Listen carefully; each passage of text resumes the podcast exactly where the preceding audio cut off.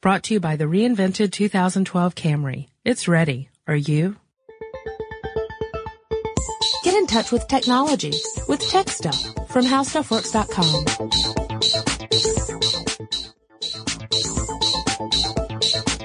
Hello, everyone. Welcome to Tech Stuff.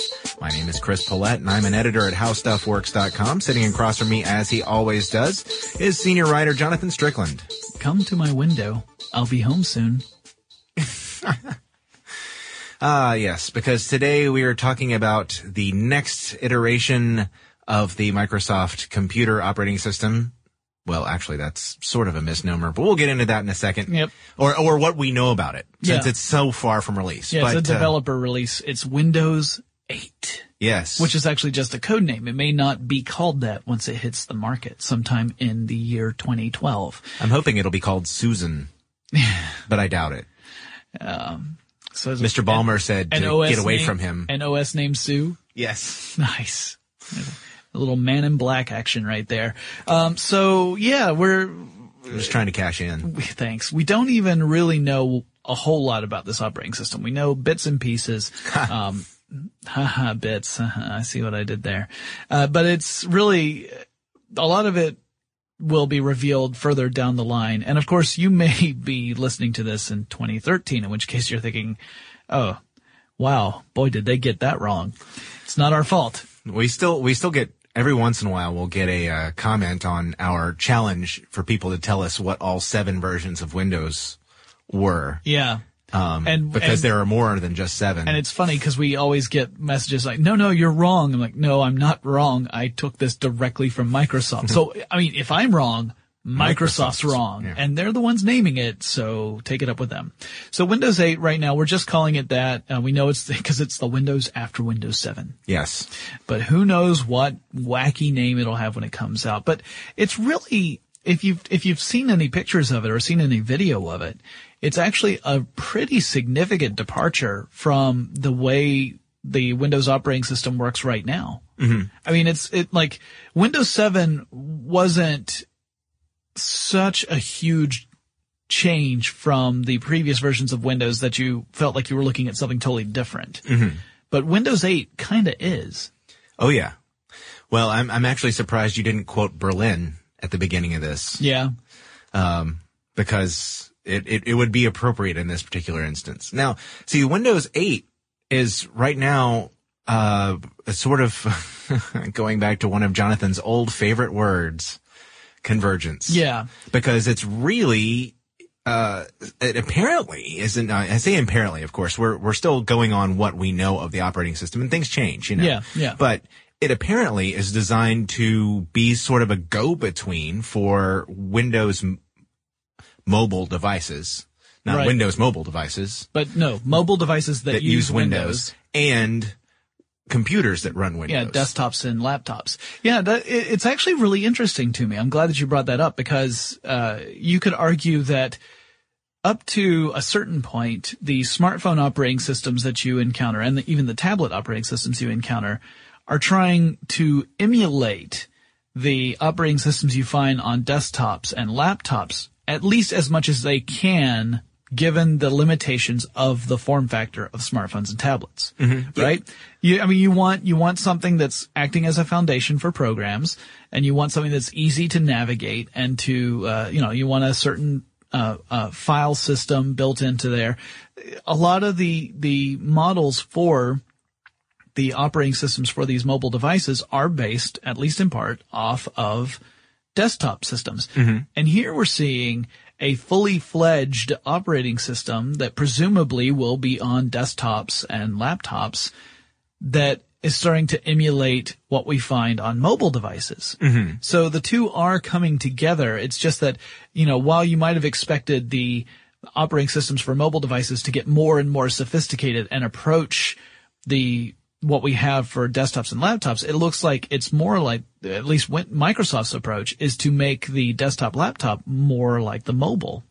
And it might be because we are entering this post PC era where people are getting more used to interacting with an operating system in this sort of mobile model. Yeah, the uh, when I was making my comment about Berlin, that's the band, not the city.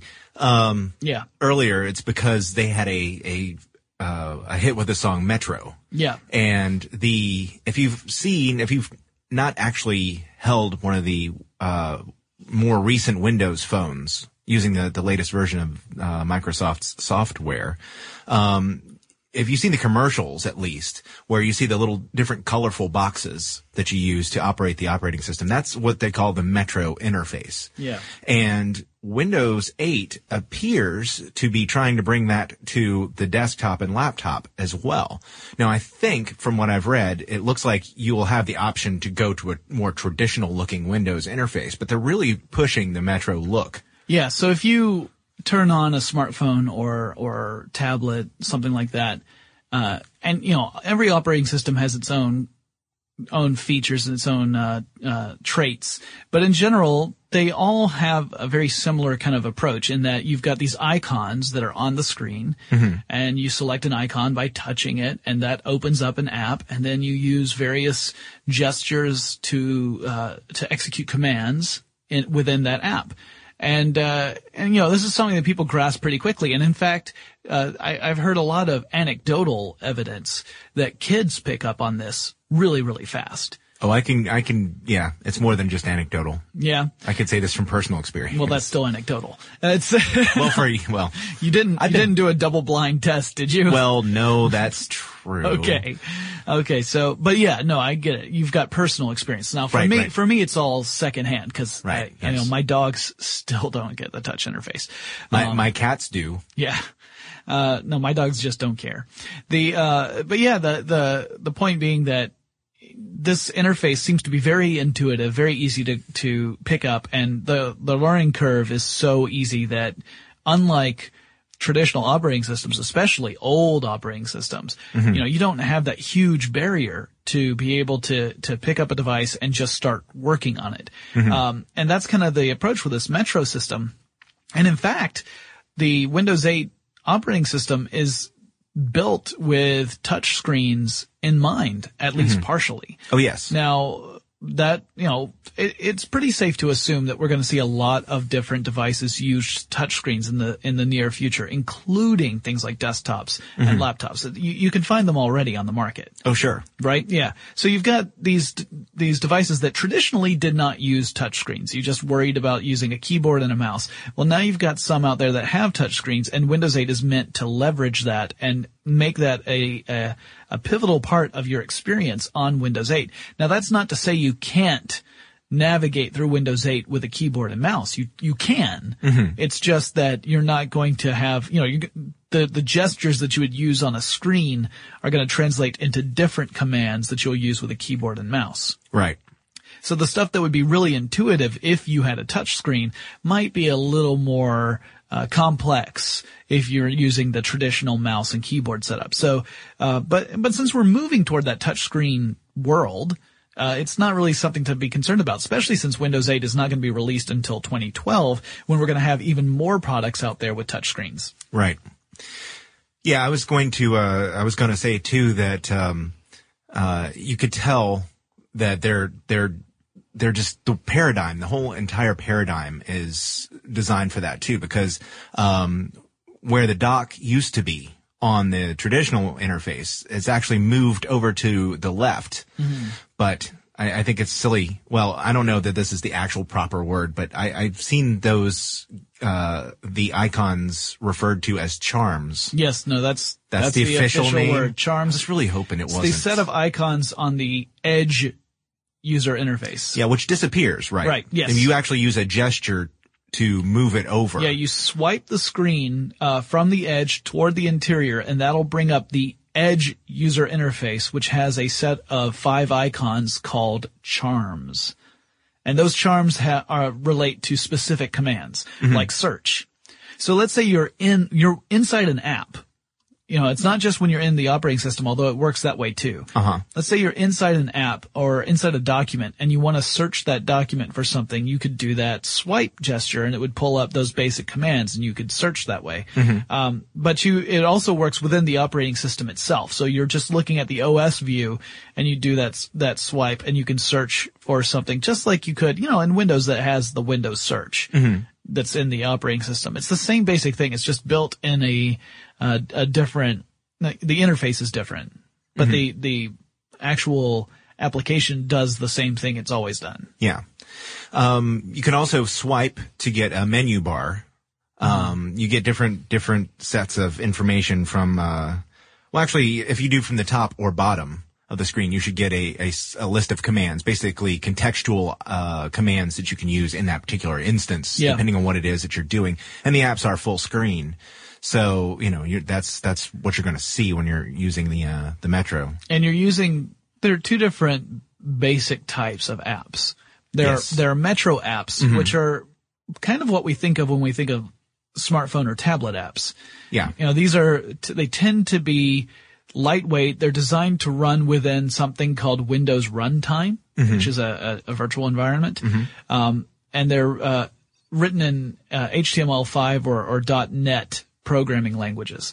I believe, yeah, I was going to say you can, you can also use the C family, C, C++, Okay. C sharp, uh, and Visual Basic. So the, these tend to be a little more lightweight in the sense Yeah. of, you know, they're, they're not going to have the full huge amount of features that you're used to with what the second type of app is called, which is the legacy apps. Yeah. And legacy apps would be things like if you wanted to use the full Microsoft Office suite with all of the features that come with Microsoft Office. That's more of a legacy app because it's got a lot more depth and breadth to it than a typical uh, app would have. You know, you, you might be able to get like a, a simple word processing app uh, as well, which would have limited features compared to all the ones you would get with Microsoft Office. Uh, but Windows 8 will be able to run both of them. It's just that the Metro one, that's kind of what it's tuned to. And in a way, this makes sense to me because as we've talked about so many times in this podcast, uh, cloud computing is, is not going away anytime real soon No. right? So, I mean, so if you build an operating system that can take advantage of cloud computing in that the apps on the operating system itself are very lightweight and don't require a lot of resources, you can offload a lot of the heavy lifting to the cloud and you don't need as many, uh, really heavy duty programs on the device itself. Right. You know, you just have like a very thin client that works with this cloud computer system. And um, I, I think it's interesting that Windows 8 really seems to be embracing that because when you think about Microsoft, I mean, that's a software company. Yep. They're all about making those really uh, rich software applications.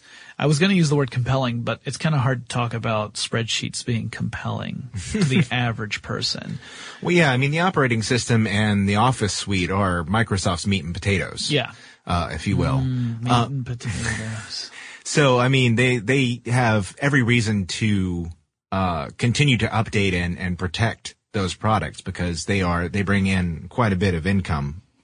Uh, but it is interesting to note though that they are, that it appears at this point that there's going to be just one version of Windows moving forward rather than the multiple versions we've seen in the last couple iterations. And that version is going to be, is going to have to work on both ARM and Intel's processors. Yeah, that that is new. Um, before the Windows were just run on uh, anything that's running on x86 architecture, right. and uh, now it's going to be running on um, ARM processors, which are that's that's new. That's kind of interesting. Um, it's it's actually that caused a little bit of stir when it was announced because uh, there was there was a lot of discussion about Google working with Intel and Microsoft maybe getting away from Intel a little bit, and it just it's one of those things where everyone's looking around wondering what's happening next in this in the world of of computers because these are relationships that span many years. Uh, but anyway, they there are other some some other interesting things about Windows 8 that I thought were kind of neat. Now, just like other versions of, of Windows, you can run multiple processes all at the same time. Right. You can multitask, in other words. and you can flip between the processes. So with a gesture, you can go from one to another, which, you know, for those old time uh, Windows users there, you know, doing the, Alt whole tab. alt tab. Yeah. Alt tab to go between. And that Now still works on a keyboard. Yeah. And you can also snap. Oh, Sna- snap. snapping, uh, snapping though is kind of like flipping. Like flipping would be a little casual, uh, flick from, uh, uh, the leftmost edge of the screen and you flick it over and you've got a new, um, um, app showing up. Snap is where you hold your fingers against the screen while you do this and it'll pull up a side by side view of two apps. So that way you can have mul- multiple apps on the screen at one time. Because yeah, the apps, like, like Chris said, these are apps that are designed to go full screen. But if you want to have multiple apps on your screen at once, you can do that. Um, I've seen people who, who are really good at this, who have, you know, they'll have multiple screens, you know, multiple monitors, Yeah. and then they'll have multiple applications open on each monitor, and they're like doing this weird uh, uh, minority report thing where they're just looking at all the. I can't do that. I have to have a single app per screen. I cannot have. I, I can't stand to have multiple apps in view and on a screen at the same time. I want as much screen real estate per app as I possibly can get. I, I don't. It it's just the way I'm wired. I can't. I can't handle it otherwise. So like if you see someone working in a smaller window in a word processor and they've got another window open with other stuff in it, I, I'm like, I, I don't understand you. you must be from a different planet because that is not how I work. um, but anyway, so you can still multitask on Windows 8. Uh, it's the developer one has a beta version of Internet Explorer 10 included, uh, which uh, upon the, the beta launch did not support extensions. So you could not run Flash in it. Yes, and I'm told. Uh, well, okay, I've read some information about that that suggests that that may not go away. Yeah. So that might That's mean, not because they haven't put it in yet. Right. It might be intentionally left out. it might mean that Microsoft, like another big computer company that rhymes with Schmapple, uh, has decided to really back HTML5 over the uh, various uh, uh, platforms that extend HTML's usability, uh, like like Flash.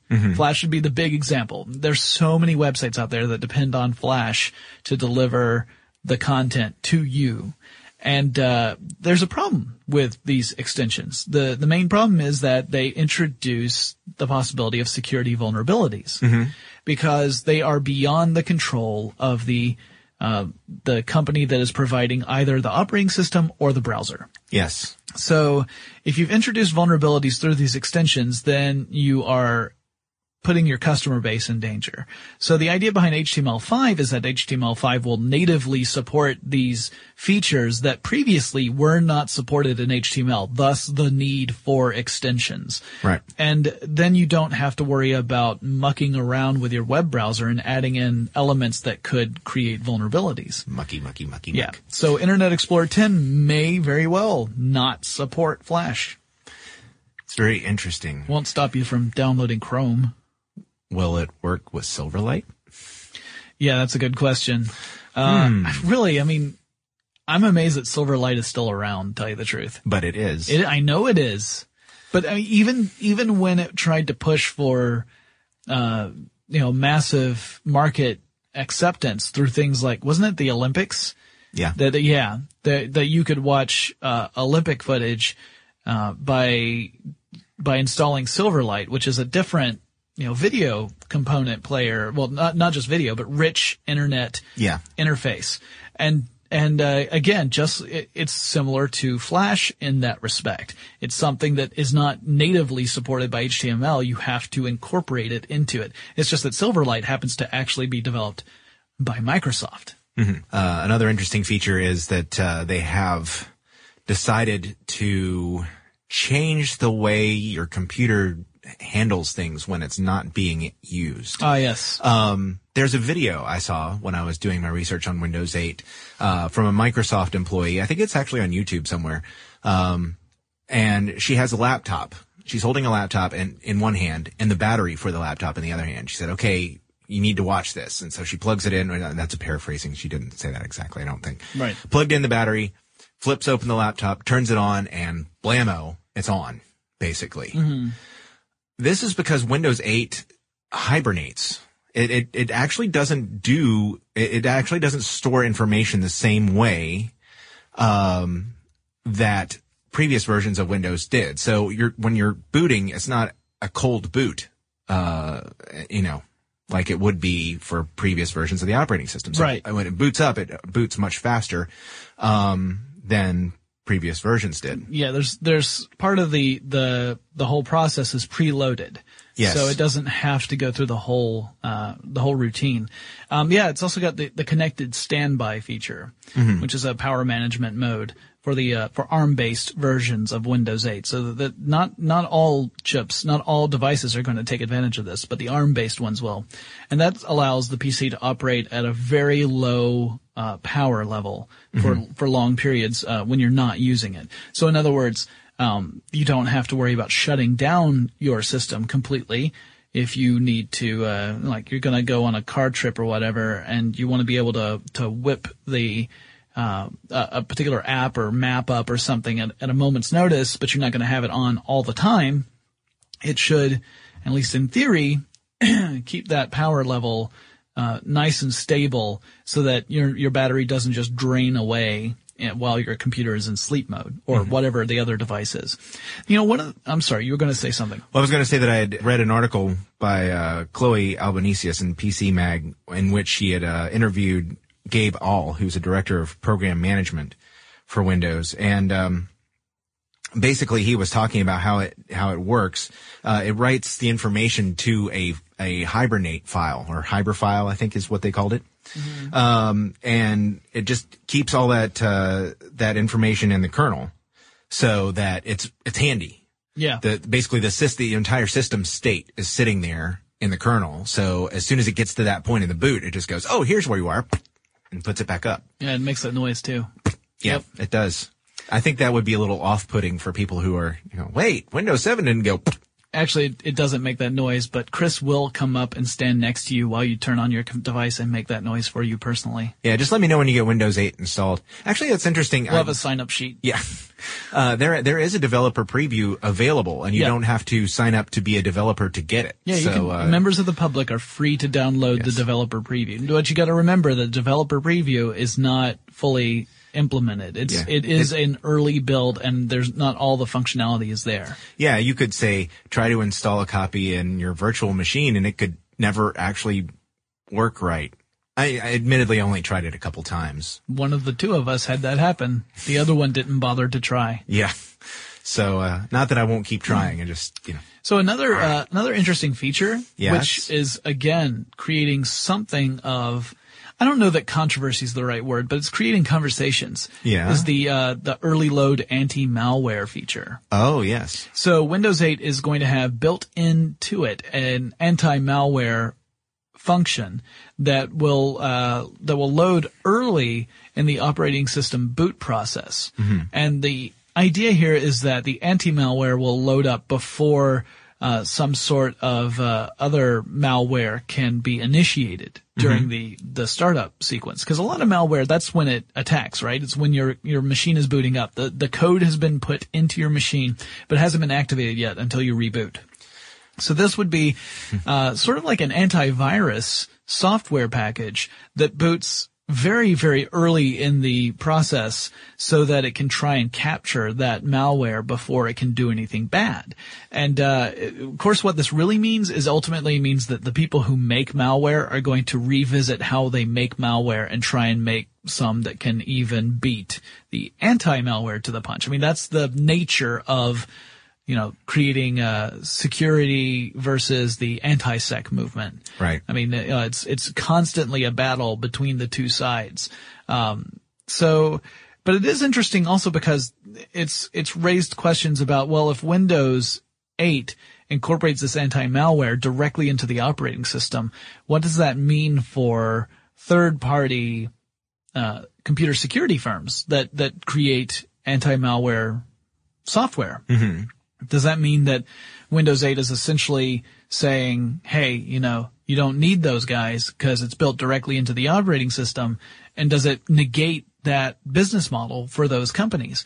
And, uh, cause you remember, you know, we've said on, on this podcast a few times, it may seem like a good idea to install multiple uh, anti-malware programs because you're like, well, this way I've got, you know, it's like, it's like hiring five really, really sharp guards. They're on the lookout for anything. And, and this one guard, he's really good at looking at people who are sneaky in the dark. And this other guard, he's really good at stopping people who are really big and brawny. And like, you know, the idea is somehow being that by, by incorporating more anti-malware feature programs, we are ex, you know, creating a, a tighter net of security. Mm-hmm. When in reality, it means that we have all these different programs that are competing for the same computer resources to run and often will interfere with one another, sometimes identifying each other as malware and causing your system to crash. Yeah. So if this is built directly into Windows 8, what happens if you prefer a specific type of anti-malware program? Is it going to run smoothly within the Windows 8 environment without interfering with this anti-malware layer? I don't know. Yeah. Of course, uh, it's, it's a good idea. You know, let's say you've booted your computer into Windows 8 and it's got the anti-malware functionality and so everything should be okay. Uh, that doesn't mean that you can't download a virus and have a non-running copy. Uh, so it would be nice to have something go on and clean that off. You know, Yeah. people who uh, use other operating systems in a corporate environment are often asked to put um, anti-malware software on their computers, and they'll, you know, maybe because if you are running, say, Linux and you share email with a bunch of people who are running Windows, that doesn't mean that just because the the particular uh, malware doesn't affect Linux computers doesn't mean you can't be a carrier and email that uh, either knowingly or unknowingly to Windows people and infect their computers too. So you know, there any time that you uh, that you can clean off a virus before transmitting it to somebody, and there will be many, many, many millions of computers that are still running older versions of the Windows operating system without that anti-malware feature. Um, you know, so the the malware people are not going out of business just for this, at least not right away. Not right away, but it's it's one of those things where they're like, well, did Microsoft just put an expiration date on our company? Yeah, but still, they they will also have something to do, even if it is completely uh, impervious to being uh, beaten. Yeah. Well, the uh to get back to what you were just talking about with uh with you know rebooting your computer without having to worry about malware. There are a couple of other features and again, this makes it sound a lot more like a mobile device than an operating system for a for a desktop or laptop because we just don't see this that frequently. Yeah. Um, but the refresh your PC and reset your PC features. Yes. So refresh your PC. Uh, Windows 8 will automatically back up all of the data on your machine, um, all your personal files. And any, if you've customized Windows 8 in any way, it saves all those settings. And then what it does is it reinstalls Windows from scratch and then ports all those settings over into your new installed version of Windows 8. That's really nice. Yeah, so so if for some reason something's become corrupted and you need to be able to refresh your your PC for some reason, sometimes that happens. Uh, this does it automatically for you, so you don't have to worry about porting all that information over to some external drive so that you can pull it back over once you've reinstalled. And reportedly, this only takes a few minutes, like five minutes to do, which is that's pretty incredible too. Yeah. Um, I guess uh, now, granted, that process is probably going to take longer the more data you have. oh, I'm sure. But but the basic process of reinstalling Windows is about a five minute long process.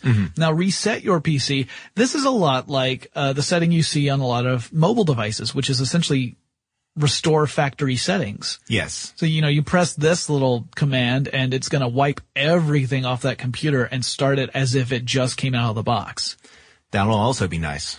Yeah, I mean, there are times again when you want to be able to do that, especially if you've had, you know, some sort of corruption or, or malware uh, infection. Assuming that the reset will take care of that, uh, you might be able to to go back to a point where you weren't being plagued by problems. Another uh, hint that the mobile and non-mobile worlds are are colliding violently is the Windows Store. Yep. Um, Which, and which might bear a certain resemblance to another app store by a company that rhymes with Schmapple, That's true. Um, the the Schmack Schmap store. Yeah. Well, that's and, and I think though, um, regardless of of who came up with the idea, because I know people will complain. No, I mean I think it's a I think it's a great idea for uh for all the operating systems. Frankly, I mean Sure. just to have to have a, a place where uh, developers can put their their apps up there for people to to find and download. Um, that's one of the things that I liked way back when we did our Linux episode. I, I really like the the ability to find uh, applications for Linux in a feature built into the build of Linux itself. Yeah. And I said, man, it would be really great if Windows and Mac could do this too. Well, now they Both of can. them do. Yeah. so, um, no, I, I think it's, I think it's fantastic to be able to do that. Um, but yeah, they, they are coming out with a, a Windows store that from which you will be able to buy applications. Um, and I'm sure that that will, it will be sort of like the, uh, um, the other application stores, but it will have, you'll have the ability to run these apps on your Windows mobile device and your, uh, Windows 8 computer as well. Yeah, and, and one other thing that I thought was really interesting to me, Mm-hmm. um, it's very similar to the way operating systems like Ubuntu allow you to, uh, to, you know, you can run Ubuntu from a flash drive. Yes, From you a can. USB thumb drive. So you, you know, you don't have to replace the native operating system on your device if you want to run Ubuntu. You can just plug in a USB drive and you can either boot it, you know, you can boot Ubuntu instead of your operating system or you can even run it side by side. Yeah. Now, uh, there are a lot of different reasons why you'd want to do that, but we won't, we don't need to really get into that. The reason why I bring it up is that Windows 8 actually has a Windows to go feature that will allow you to boot into Windows 8 from a USB drive. That's really useful as well. Yeah, it's kind of a, it's a new approach for Microsoft. It's not something that you would, I would not have expected it from, from Microsoft, which that's a great compliment to give a company as, as old as Microsoft. Microsoft, of course, is like, you think about it, that's one of the companies that defines the standard. Yes. So when Microsoft does something innovative, that's big news because you, you don't really think of it as an innovative com- company, really. You think of it as like the dependable company that is sort of the, the measuring stick that you use to, to judge other companies by. And when Microsoft, which, you know, you think of it as this big monolithic company that, you know, it's really hard to get stuff, uh, uh, moving, when something like this happens, uh, you, you're like, oh, okay, you know what? I, that's my fault. It's a misconception in my mind of what this company is and what it's capable of doing. It's nice to see that. Now, whether or not it ends up being a feature that a lot of people take advantage of, that's another matter entirely. But it does mean that people will potentially have the opportunity to test out Windows 8 and see if they like it before committing to that system. Now, granted, of course, just like any other Microsoft operating system, eventually this will be the standard. Mm-hmm. Essentially on launch day, that's when you're going to start seeing it. Like all the, all the PCs that run Microsoft from that point forward are going to have at least the option of running Windows 8. And then within a year or two, it's not even an option. It's standard. Yeah. Yeah. Um, to that to that end, it's it's hard to say since uh, and if you're you're intrigued by this, other than the developer preview, you, you're you want to get your hands on a, a real copy of Windows 8. It's going to be about a year from the time we're recording this, apparently, which is uh, in uh, getting to the end of September 2011. Yep. Um, so it's it's going to be probably late summer, early fall, somewhere in there next year. Um, it'll be interesting though to see if they if Microsoft decides to release the operating system on a flash drive or some other medium uh, other than DVD. I, I would imagine they might even do something similar to what Mac OS does, where you can download it directly uh, and then uh, install it that way. Yeah, I, I think that that would be very useful uh, for a lot of people. Of course, not everyone has a broadband connection. I think you're still they're still going to have to offer some kind of physical medium Sure. uh, from which they can, you know, they can load it onto a computer.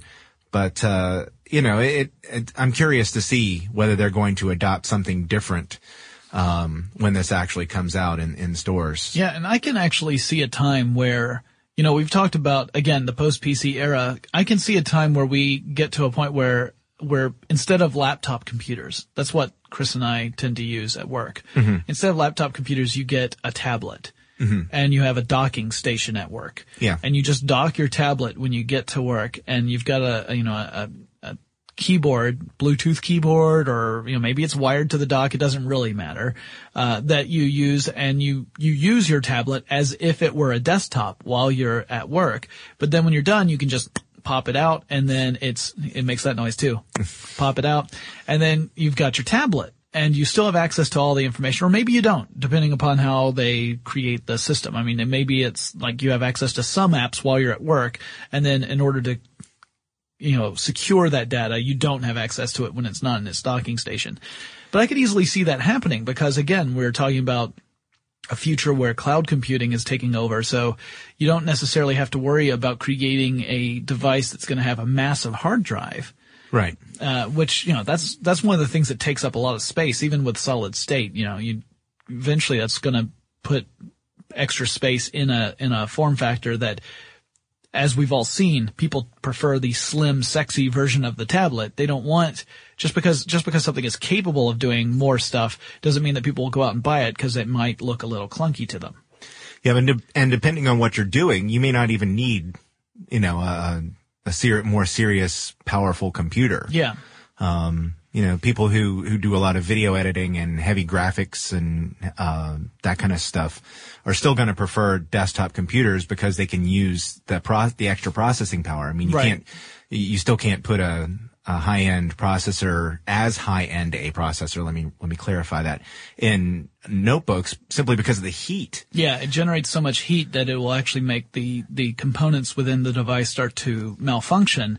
Uh, you have, that's why you've got like these, that's why when you hear about gamer rigs, like the really super advanced ones, Mm-hmm. you'll hear about things like, Water cooling. or nitrogen cooling. I mean, you talk about some pretty crazy cooling systems in order to keep a, a handle on the heat. Yeah, just and not just because of the main processor, but also for the graphics processors as well. Yes. Um, and also the uh, uh, uh, amount of power that it draws, and of course, Yep. from there you go down to the tablet, and you you you have to take another cut because uh, you know it can't. The form factor will not allow you to use as powerful a processor. Yeah, you, you don't even have, you may not have any way of cooling that Yeah. tablet. Other than you know waving it around in the air. Right, because it's not, you know, the form factor doesn't allow you to have a fan. Right.